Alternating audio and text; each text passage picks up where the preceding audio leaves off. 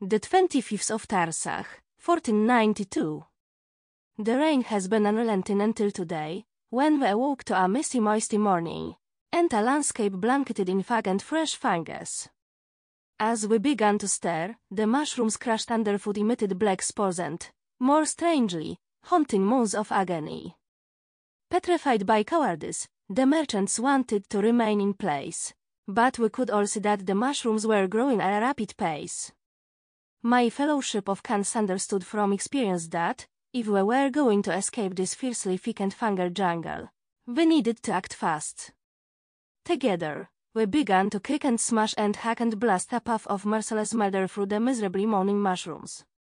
By the end of our day's mycocidal campaign, many of the more sensitive souls among us, including sweet gangs and tender-lead Tolarin, were quite shaken by this anti-fungal holocaust.